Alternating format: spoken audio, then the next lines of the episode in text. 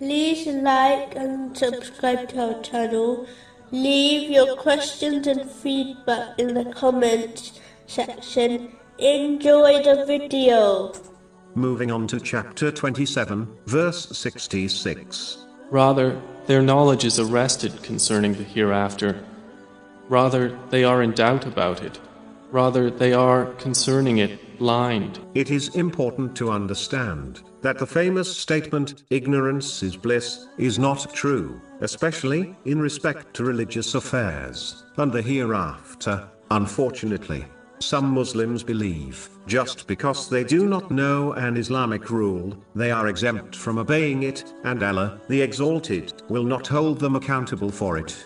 This is the one of worst types of ignorance, as Allah, the Exalted, has made it clear that there are no excuses, and Muslims must learn and act on the teachings of Islam. In fact, the Holy Prophet Muhammad, peace and blessings be upon him, declared this to be a duty on all Muslims. In a narration found in Sunan Ibn Majah, number 224. It is a trap of the devil to believe. Ignorance is an acceptable excuse, and one does not need to gain knowledge about Islam.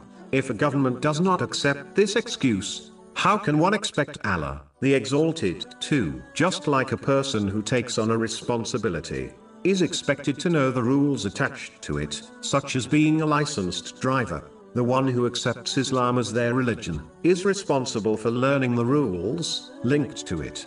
Therefore, Muslims must avoid ignorance, as it will not benefit them in this world, and it will certainly not aid them in the hereafter. Moving on to chapter 27, verses 67 and 68. And those who disbelieve say, Will we indeed be brought out of the graves?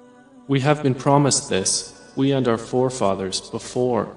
The fact that Allah, the Exalted, always keeps His promises, creates both fear and hope in His mercy. Every threat given in the divine teachings against those who disobey Allah, the Exalted, will be acted upon, and there will be no escape from it. Similarly, the glad tidings given to those who sincerely obey Allah, the Exalted, by fulfilling His commands, refraining from His prohibitions, and being patient with destiny, according to the traditions of the Holy Prophet Muhammad, peace and blessings be upon him, will be fulfilled. Therefore, a Muslim should use this fear of Allah, the Exalted, and hope in His mercy, in order to encourage themselves to performing righteous deeds, and refraining from sins. A Muslim should not adopt wishful thinking, thereby failing to obey Allah, the Exalted, while believing these promises will not be fulfilled. They are in fact inevitable, so a Muslim must strive today, before it is too late,